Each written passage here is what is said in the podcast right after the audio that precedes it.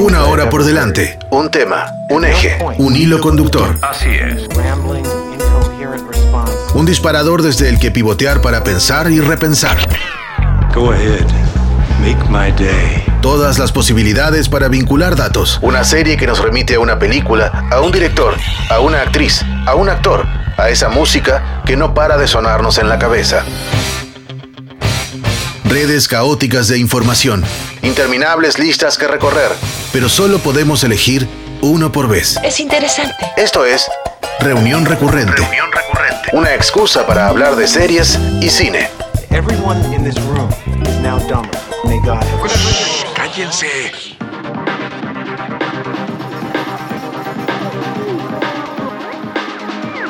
La verdad, cuando se la busca, se puede volver esquiva, contradictoria o sencillamente imposible de encontrar. Pero hay quienes dedican tiempo, energía y esfuerzo en el trabajo muchas veces denodado de dar con ella. Esa tarea puede tornarse una obsesión o el motivo por el que seguir en la búsqueda, aun cuando el fantasma de la frustración aceche a cada paso, o incluso para escapar de él.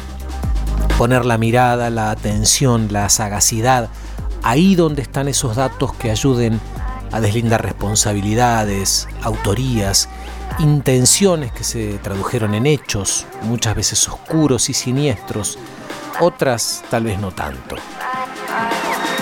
Ir desde la foto amplia al detalle, discriminando lo que realmente es importante de lo que solo es accesorio o intrascendente, para hacer esas distinciones. Pero hacer esas distinciones requiere de una capacidad particular, de una mezcla de formación y experiencia. El ojo clínico, que le llaman. Las ficciones, desde el cine a la literatura, pasando por el abultado mundo de las series, han hecho foco en el trabajo que realizan quienes se enfrascan en el rastreo de esa verdad, de esas verdades que desde otro lado se han intentado ocultar o enterrar en el más profundo de los silencios. También el universo documental refleja estas tareas.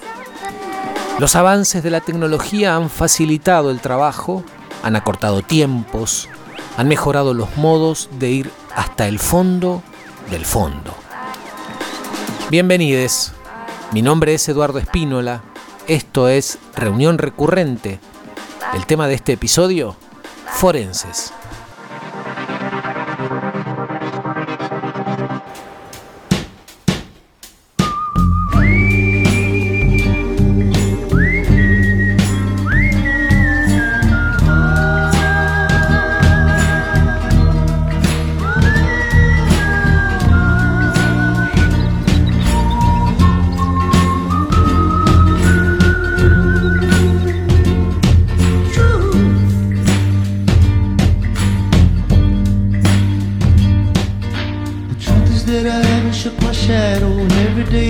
Trick me into doing battle, calling out fake up, wanna get me rattled, wanna pull me back behind the fence with the cattle, building your lenses, digging your trenches, put me on the front line, leave me with a dumb mind, with no defenses, but your defenses, if you can't stand to feel the pain, then you are senseless, since this, I've grown up some different kind of fire, and when the darkness comes, let it inside you, your darkness is shining. My darkness is shining, everything in myself. True.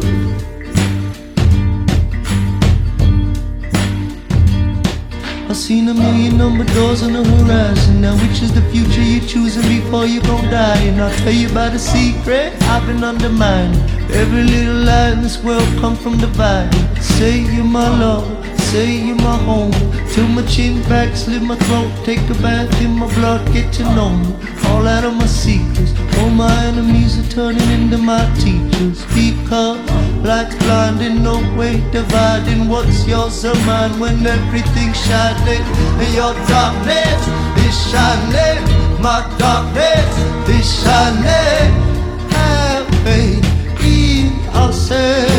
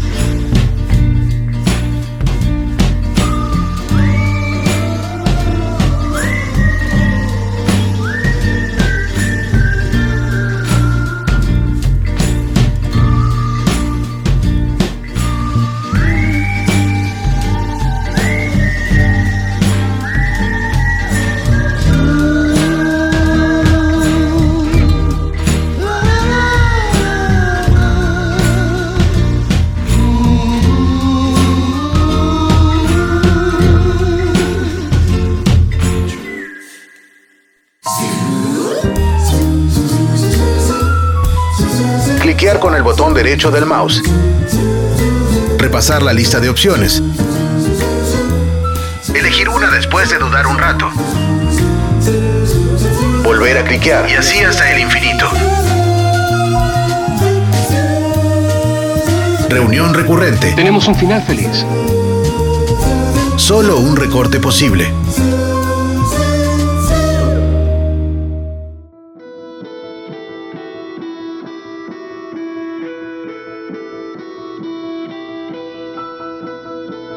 Amelia Pena es actriz, directora y dramaturga. Se formó en actuación, puesta en escena y dramaturgia con Lorenzo Quintero, Ricardo Bartis, Omar Fantini, Pompeyo Divert, Federico León y Beatriz Catani, entre otros. Con dirección de Catani trabajó en obras como Finales, Insomnio y Si es amor de verdad, dime cuánto. Obras que fueron presentadas en La Plata, en Cava y en Europa. Trabajó también en La Justa con dirección de Laura Valencia, en Copetines Deliciosos, dirigida por Omar Fantini, y en Una línea y muchos puntos al borde de sí mismo, de Ariel Farache. Escribió y dirigió las obras Faisán Plateado e Interglaciar. Participó de producciones audiovisuales y dictó los seminarios Leer y Morir 1, 2 y 3 y Escanearia, aquí en La Plata. Es también cooperativista en el espacio cultural Compás y genetista forense egresada de la Universidad Nacional de La Plata.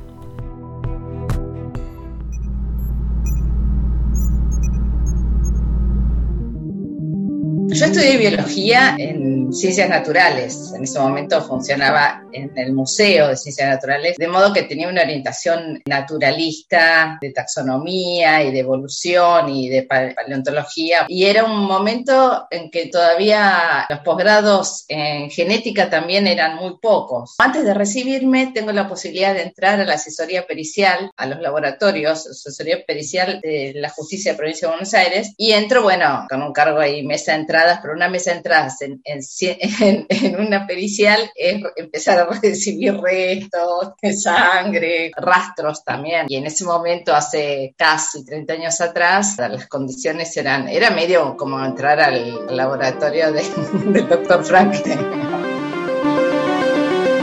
Ahora ya hay otros protocolos para los envíos, las recepciones, la preparación de material, pero en ese momento, digamos, tenía otra desprolijidad, otra autenticidad, y también a mí me parecía súper atractivo, ¿no? Los intermediarios, digamos, entre la escena del crimen o la morgue y el laboratorio también eran unos personajes vivos, pero muy particulares.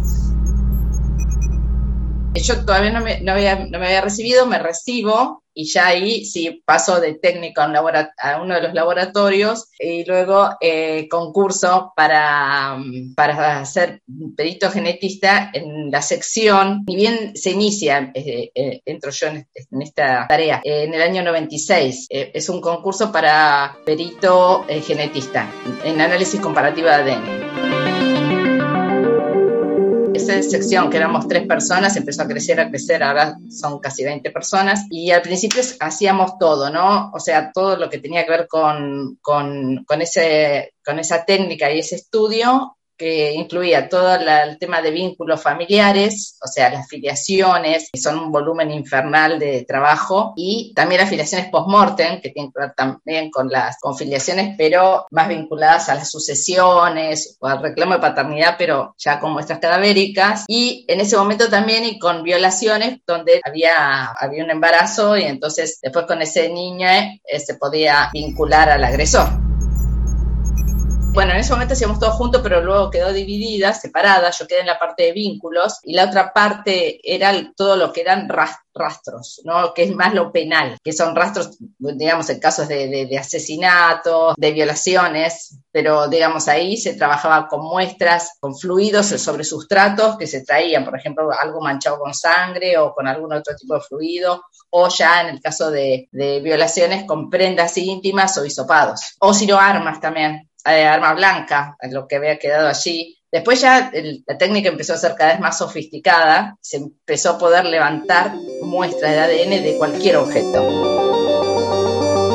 las técnicas y la tecnología, por supuesto, asociada, avanza. Los programas para poder volcar datos, hacen las cuentas y los cálculos y los algoritmos solos. Pero el haber trabajado desde el lugar más artesanal y más básico da ese conocimiento, ese lugar donde uno se tiene que colocar para comenzar, que es fundamental. Yo me daba cuenta que la gente que ingresaba con más facilidades desde ese otro lugar, había que hacer como el camino para atrás para que nunca pierdan el criterio, porque cuando empezás a trabajar te das cuenta que esas series de policiales viejas, como si inglesas, como te dijeran Morse, siguen tan vigentes, más allá de todo eso de los avances tecnológicos, porque el criterio para saber qué con qué y qué comparar qué con qué y de qué modo, los alcances y los límites que tiene la técnica y lo que tengas entre manos, eso es criterio puro, es criterio de investigación, ¿no?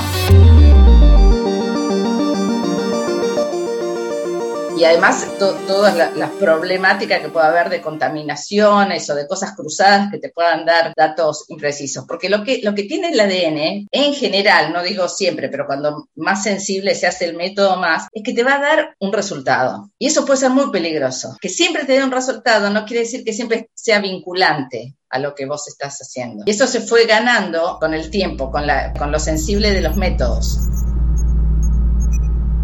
Para que se entienda con lo penal o cuando estás buscando, vos decís, bueno, suponemos que el agresor o el asesino que fuese usó una toalla de una casa para, no sé, para someter a la víctima, para lo que sea, que pudiésemos encontrar algún rastro allí. No deja de ser la toalla de una casa familiar. Entonces, vas a obtener perfiles. Ahora, por ahí no encontrás el del supuesto agresor y encontrás una serie de perfiles, incluso de gente que haya venido de visita y la vinculás falsamente.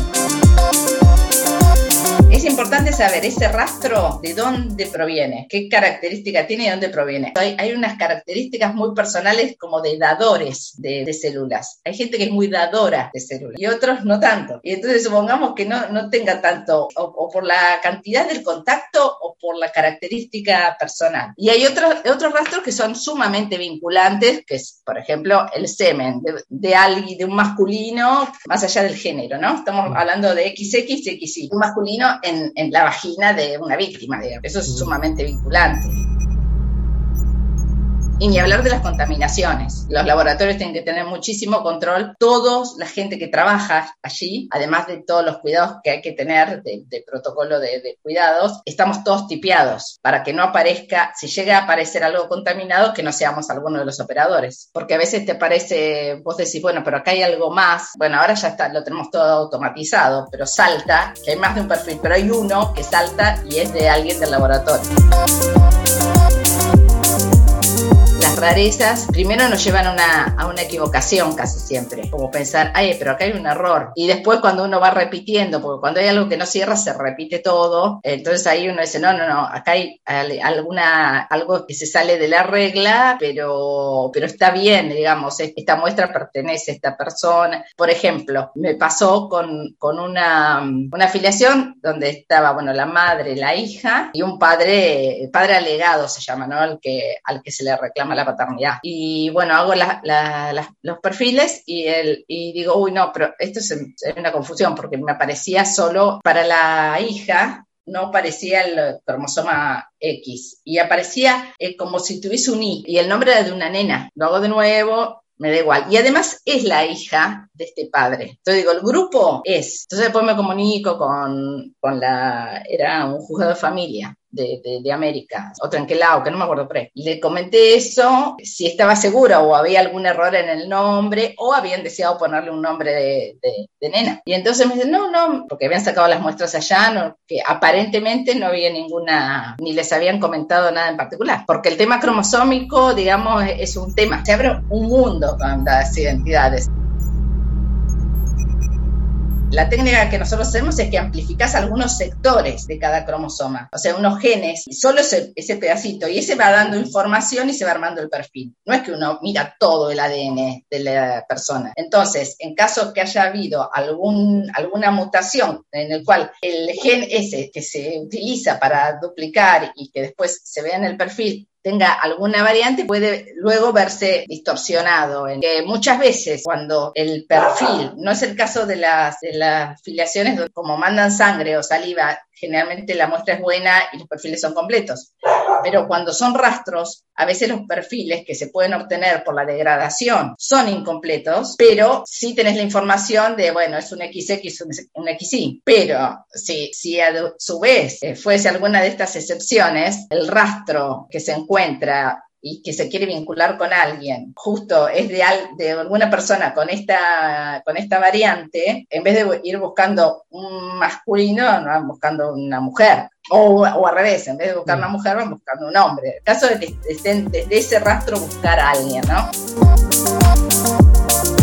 A mí me encantan las excepciones, pero y además porque nos pone en ese límite desde la observación, desde la operación, que no es infalible, porque ese es un gran problema también. Esa concepción, esa idea de lo infalible, de la prueba, siempre se compara. O sea, en sí mismo, bueno, muy lindo este perfil, aunque esté completo y precioso, se compara. O sea, tiene sentido si esto se compara con esto. O sea, hay que encontrar al sospechoso, tenemos este perfil, pero hay que cotejar. Y ahí tiene que el match, digamos, tiene que ser completo. Y en el caso de los vínculos, no, ahí hay que utilizar las leyes de Mendel, que son las de la herencia. El hijo va a recibir la mitad de la información materna y la mitad de la información paterna. Y si fuesen abuelos con nietos, cada abuelo aportaría un 25%. Aportan mucha información los cromosomas sexuales también en los linajes.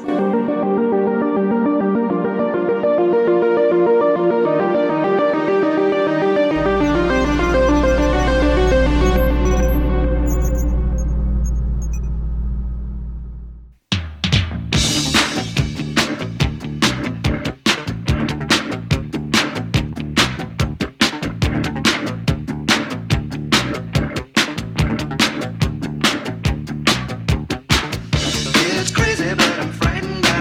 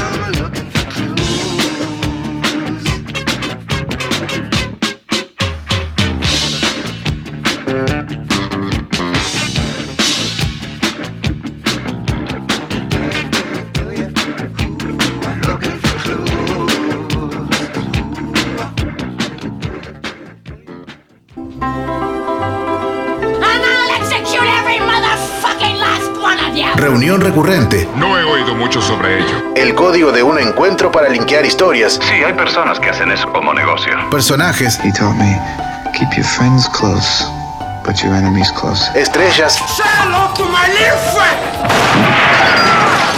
Recuerdos. A la techa y la puta madre que te parió. Y canciones.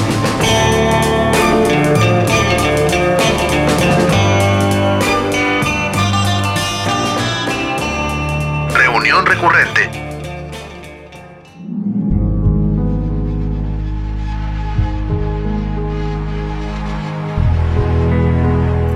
Dexter Morgan es un joven forense que trabaja en el Departamento de Policía de Miami como especialista en sangre. En su tiempo libre, Dexter es un asesino en serie que trabaja bajo una regla o código moral. Si se quiere, su código es solo matar asesinos que escaparon de la justicia.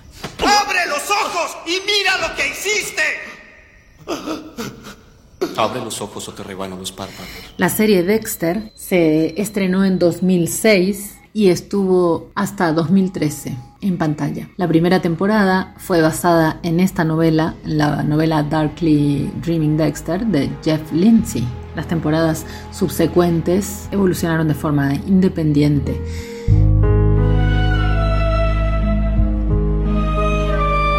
La adaptación para televisión la hizo el guionista James Minos, que escribió el primer episodio y las posteriores temporadas. La serie tuvo buenas críticas y la popularidad de su protagonista, Michael Hall, creció enormemente porque recibió muchas nominaciones por su interpretación de Dexter, incluyendo un Globo de Oro. Yo no puedo evitar, no puedo. Por favor, tienes que comprender.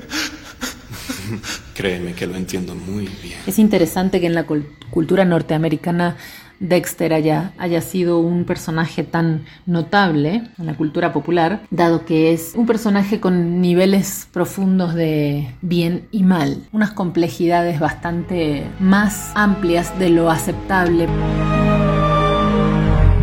Hablamos de un joven que trabaja para las fuerzas del bien, la venerable policía de los Estados Unidos, pero al mismo tiempo es un asesino y al mismo tiempo su instinto asesino está canalizado a favor del bien, entre comillas. El código de ética de Dexter fue creado por Harry, su padrastro, quien lo crió y quien descubrió que era policía también y quien descubrió el instinto asesino de su hijo y descubrió que era imposible de evitar. Entonces decidió que ese particular talento de su hijo debería tener una salida positiva, de una manera encomillada, y lo enfocó a perseguir y eliminar a aquellos asesinos que habían conseguido eludir a la justicia.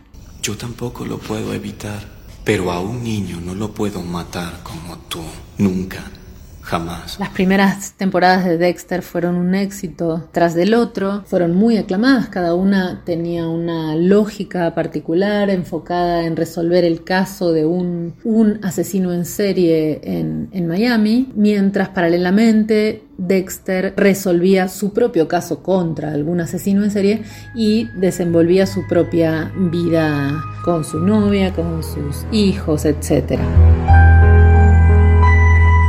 La octava y última temporada de Dexter se estrenó el 30 de junio de 2013 y resolvió el caso del neurocirujano, mientras que al mismo tiempo Dexter aparece aparentemente muerto. Sin embargo, el final queda abierto y en 2021 la cadena estadounidense Showtime lanzó un tráiler para la novena temporada. La última temporada se estrenó el 7 de noviembre y consta de 10 y solo 10 capítulos.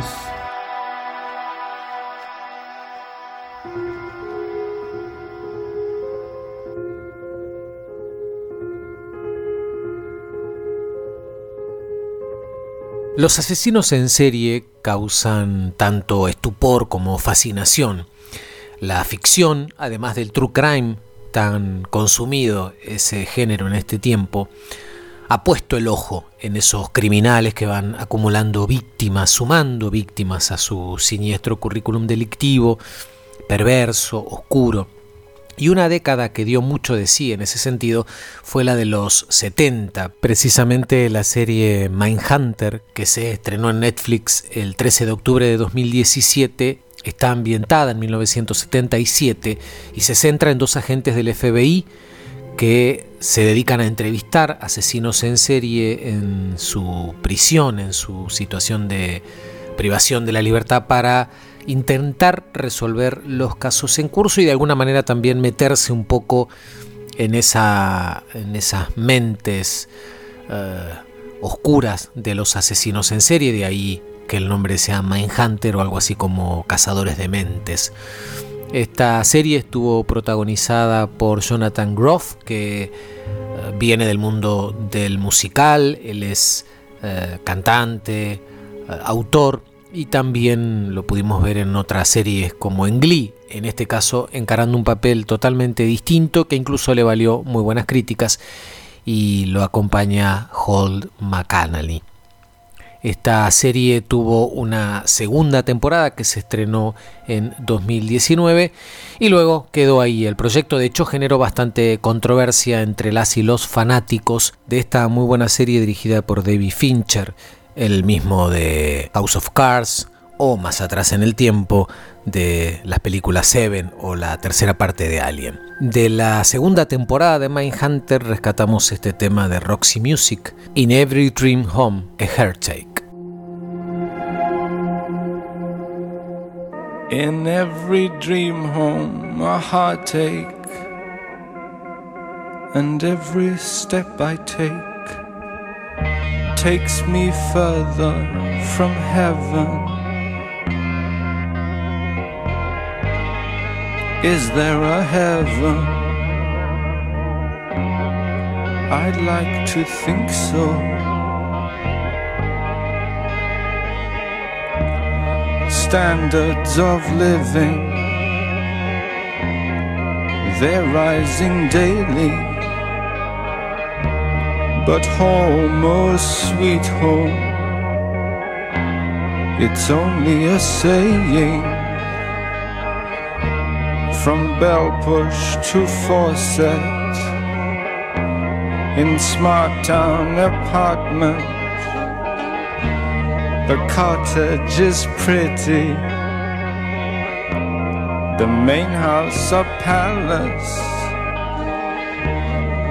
penthouse perfection. But what goes on, what to do there, better pray there.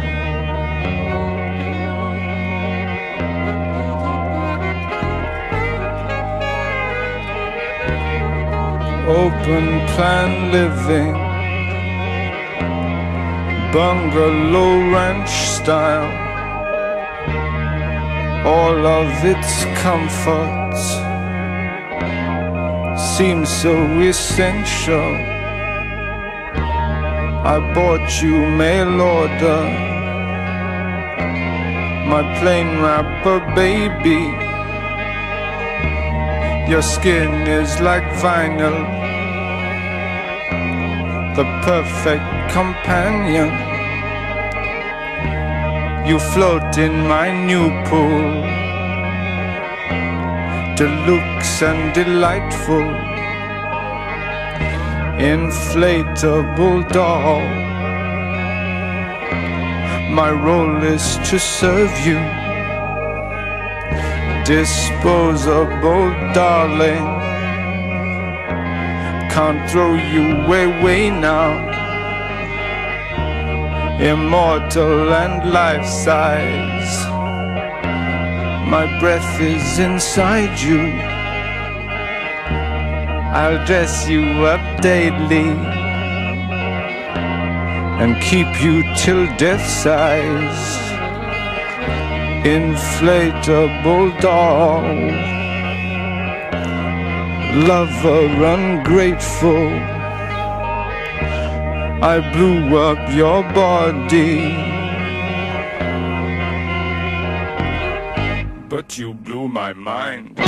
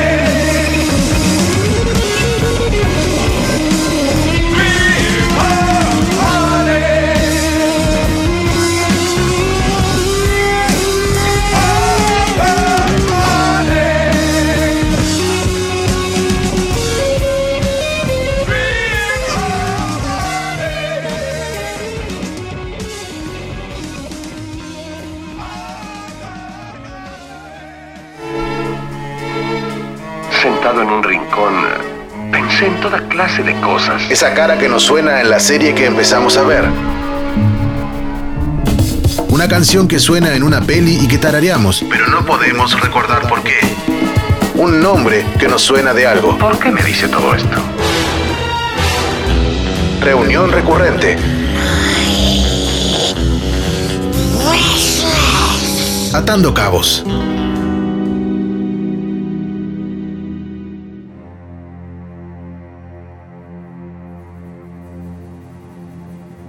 Rebeca Martínez es artista de efectos especiales en maquillaje. Su trabajo puede verse en películas como Death Know Your Name, Malditos Sean, Lo Siniestro, Plaga Zombie, Revolución Tóxica, entre otras.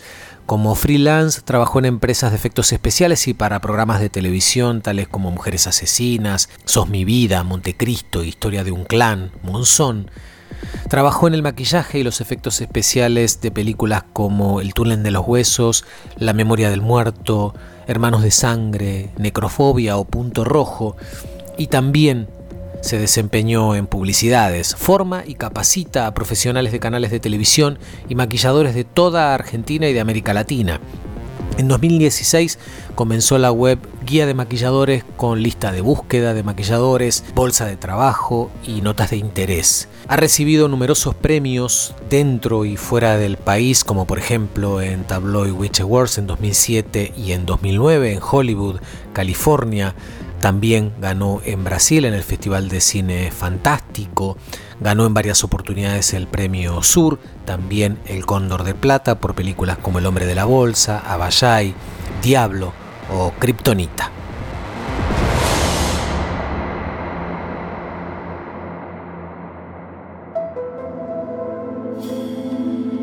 Lo primero que a mí me llega es el guión, y dentro del guión el director me va diciendo qué es lo que quiere ver en cada situación. Cada muerte es diferente, como en la vida misma. La muerte es parte de la vida y lo que hacemos los que hacemos efectos especiales es recrear eso. Yo para llegar a recrear una muerte he hecho autopsias, muertes, desgollamientos, lo que te imagines lo hice. He hecho muchos cadáveres famosos también, como en Monzón, la serie, hice a Alicia Muñiz, hice las dos muertes. Bueno, para todo esto yo lo primero que leo es el guión.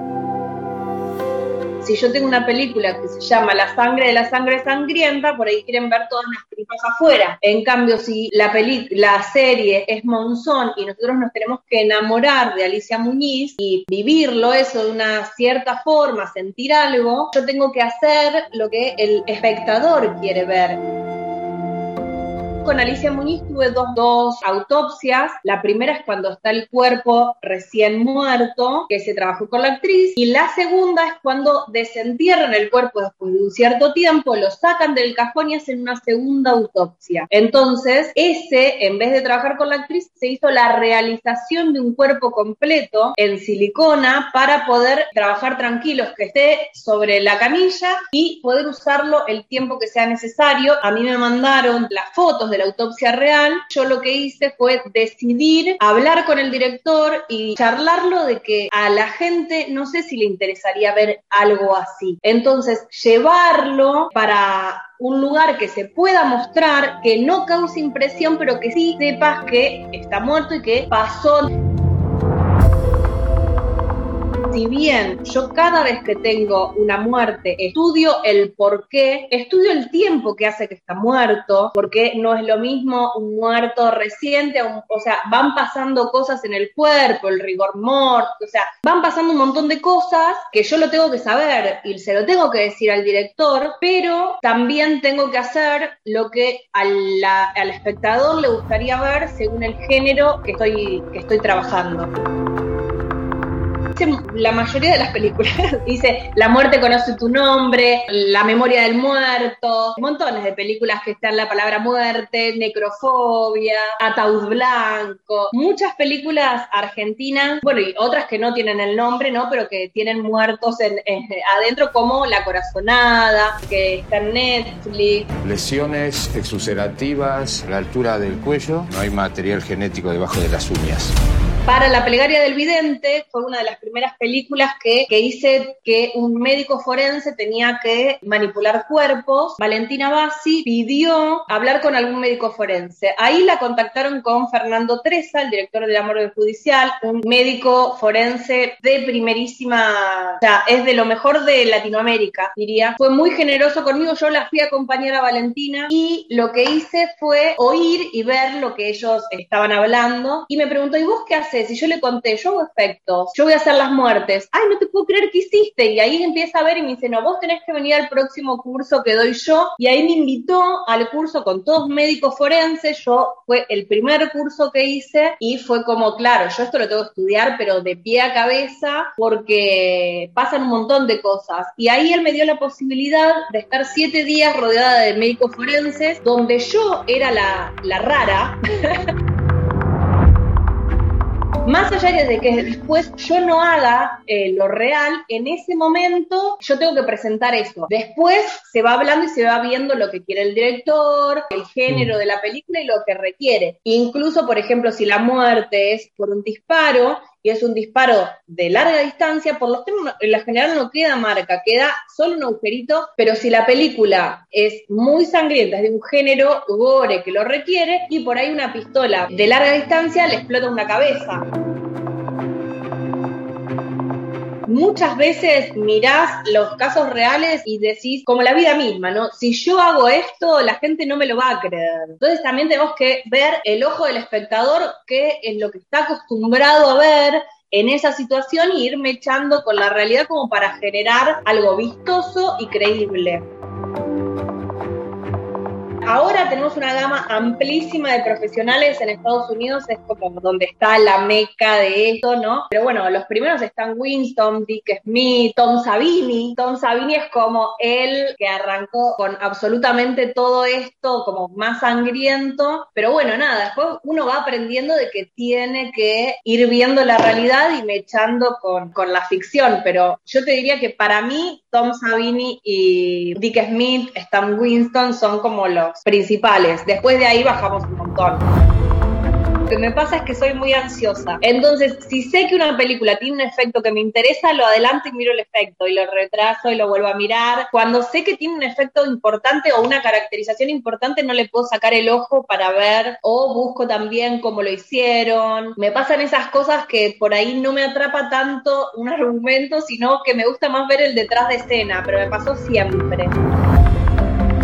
Yo hace 20 años que empecé con esto, que trabajo profesionalmente hace 17. Que hice mi primera película, que dije, bueno, esto voy a vivir, me voy a dedicar 100% a esto. Yo hice películas en Fílmico, llegué al digital, no es que empecé en Fílmico, pero sí filmé, hice en Fílmico. Era todo más, que teníamos que exponernos más para que se vea, o no importaba tanto si lo hacíamos más grotesco, ¿no? Mi primera película, antes y después del HD, que lo filmamos en Redcamp, y fue una peli en western gaucho que fue Abayay, El hombre sin miedo. Pero yo la amo totalmente porque para mí fue un antes y un después. Me hizo aprender muchísimo. Viste que por más que hagas cursos y aprendas, siempre lo que aprendes haciendo es otra cosa. Pasé toda mi vida pensando en vengarme de los asesinos de mi padre. ¡Abayay! Y Spinner me ayudó mucho también con sus definiciones de lo que quería, a ver qué quería llegar. Yo la primera prueba que hice de maquillaje con esta peli, la hicimos en un campo acá cerca, después la película se filmó en Amaicha, y la pasaron en Cinecolor, en ese momento todavía existía Cinecolor, en una pantalla gigante, y yo casi me muero con lo que había hecho. Spinner me miraba y me hacía, y yo me quería morir. Fuimos trabajándolo y bajando todo muchísimo. El problema de esto son las prótesis, que antes se trabajaba con espuma de látex, después se pasó al látex, a la gelatina, y ahora sí o sí, si no se trabaja con silicona o con prótesis transfer, no queda, o sea, ahora se nota la textura, se nota el volumen, se nota los poros, es como otro trabajo que hay que hacer. Nos tuvimos que ir ayudando con materiales y con técnicas, modernizándonos para que en el HD se note eso, ¿no? Que parezca más real, que no parezca algo puesto, pegado.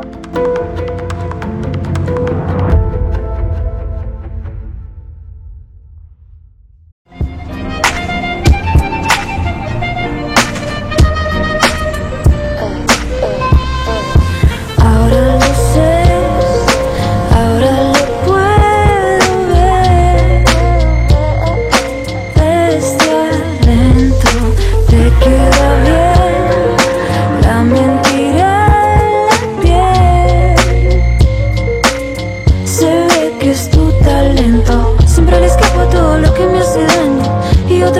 vuelvo a caer en el engaño.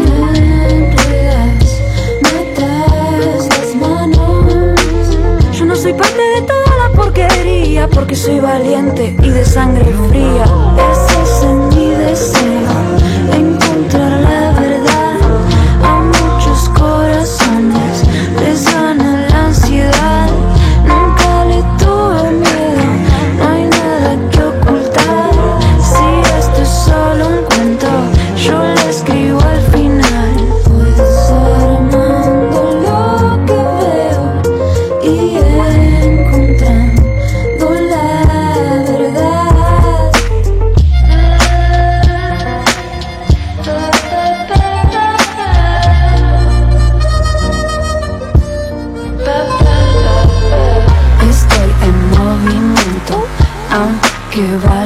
lento y no me preocupo porque siempre llego a tiempo.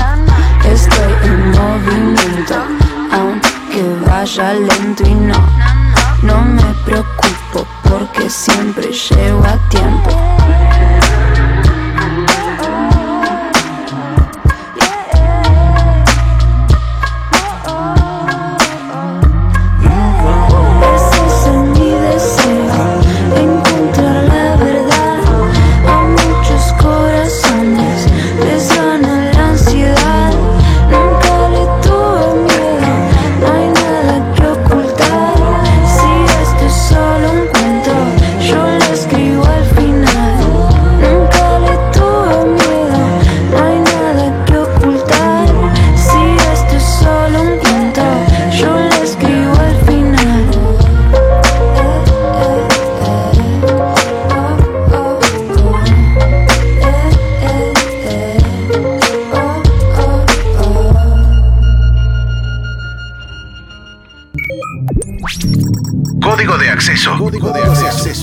Secuencia de palabras. Everyone in this room is now dumber. Una sucesión de sonidos. Why so serious? Un eje temático. Hermosa producción. Reunión recurrente. Un punto de contacto. Sí, así es.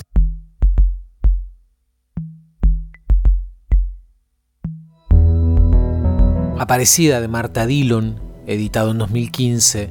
Relata la experiencia de una hija de desaparecidos a partir del momento en que aparece el cuerpo de su madre, después de 35 años de búsqueda.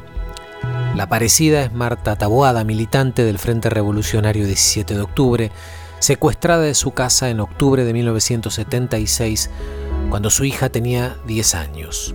Fue asesinada unos meses después, enterrada en una fosa común y sus restos fueron recuperados en 1984 y recién identificados en 2010. La narración del libro comienza el día en que Dillon recibe el llamado del equipo argentino de antropología forense para comunicarle que han encontrado el cuerpo de su madre. Y desde ese presente, que es la aparición, se mueve hacia el pasado y hacia el futuro. Marcela Citón lee un fragmento de Aparecida, de Marta Dillon.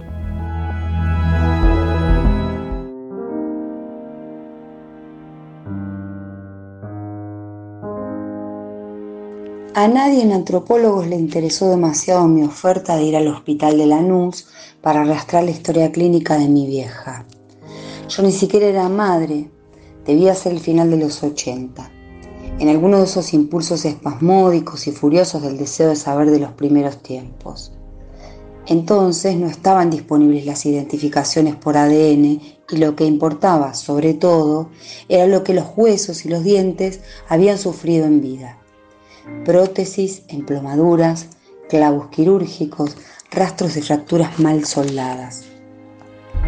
Si querés ir, andá, pero de las partes blandas no queda nada. Le limaron el hueso, estoy segura. Aunque si así fuera no queda nada, no vamos a encontrar esas marcas. Yo la voy a buscar y te la traigo, vos después te fijas. Marcos Omigliana no me contradijo. De todos modos, yo nunca fui al hospital de Lanús. Mis últimas visitas a la oficina de Once, una de las pocas en las que todavía se puede fumar y según las circunstancias hasta tomar un whisky, tan poco tiempo atrás de esa tarde de fin de septiembre en una ciudad industrial del País Vasco que podía reconocer el número del EAF con solo mirarlo en la pantalla de mi celular, habían sido airadas.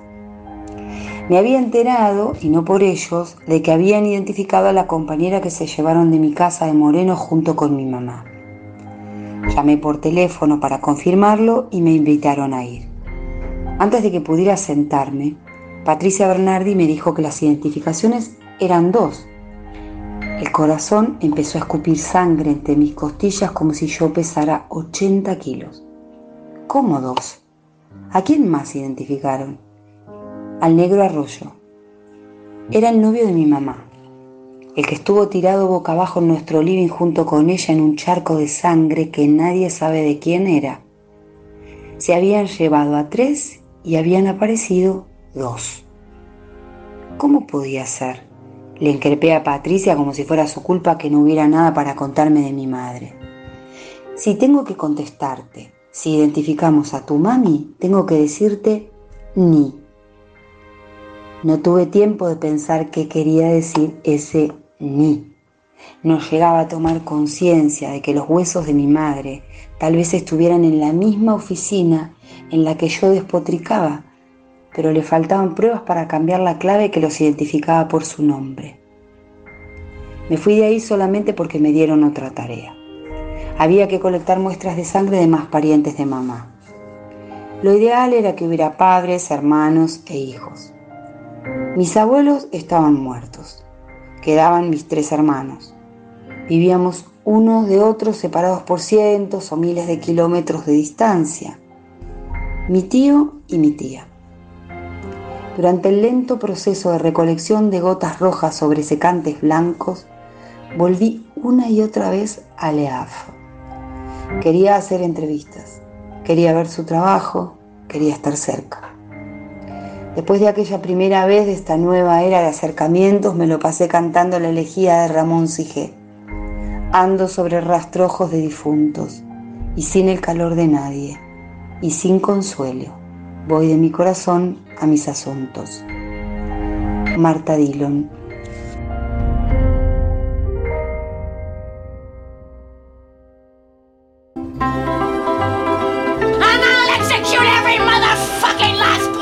Reunión recurrente. No he oído mucho sobre ello. El código de un encuentro para linkear historias. Sí, hay personas que hacen eso como negocio. Personajes. He taught me, keep your friends close, but your enemies close. Estrellas. Say hello to my little friend. Recuerdos. It's alive. Oh, it's alive. It's alive. It's alive. Y canciones. It's alive.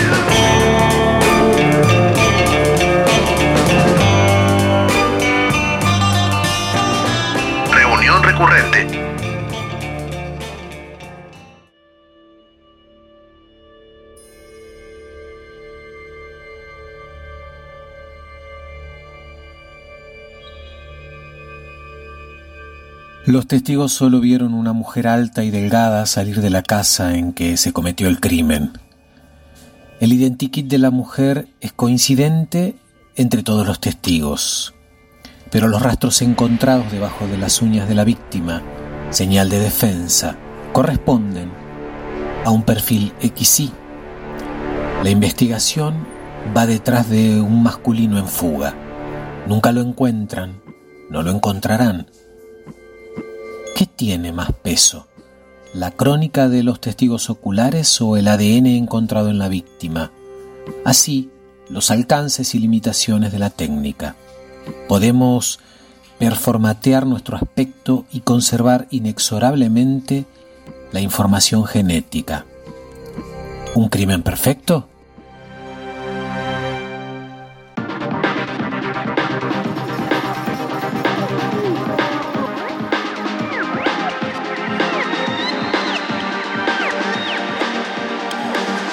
Y hasta aquí llegamos con este episodio de hoy de Reunión Recurrente dedicado a forenses. Gracias a Amelia Pena por hablarnos acerca de su experiencia como genetista forense y de quien leí hace un ratito Ser o no ser, un texto que Amelia escribió en el contexto de su trabajo. Gracias a Rebeca Martínez por contarnos acerca de su increíble trabajo como artista de efectos especiales en maquillaje.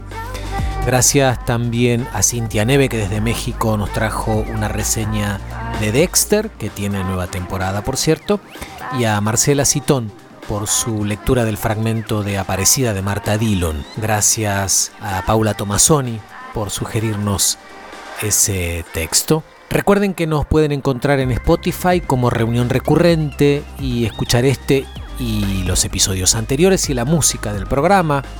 Cada lunes nos escuchamos aquí en Universidad 107.5 a las 21 horas. Nos vamos a despedir con un tema de The Who, de una serie que a partir del comienzo de la década de 2000 marcó un antes y un después en el trabajo forense desde la ficción. CSI Las Vegas. Mi nombre es Eduardo Espínola, esto es Reunión Recurrente y nos encontramos la próxima. Bye.